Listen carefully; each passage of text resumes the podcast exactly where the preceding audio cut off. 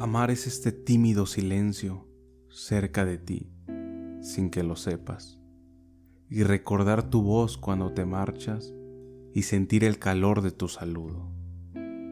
Amar es aguardarte como si fueras parte del ocaso, ni antes ni después, para que estemos solos entre los juegos y los cuentos sobre la tierra seca.